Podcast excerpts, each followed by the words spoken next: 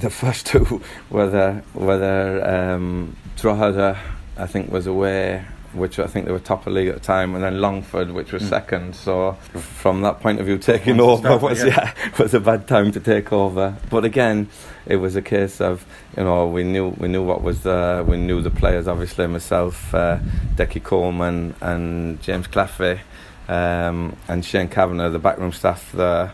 They've stayed in place as well, like, so we knew what we had and we knew what we had to work with. And again, the first two were just basically steadying the ship, and then putting what was our own little stamp on things then. And hopefully we've done that, and as you can see, the results are showing that. Again, it's a work in progress, so to speak.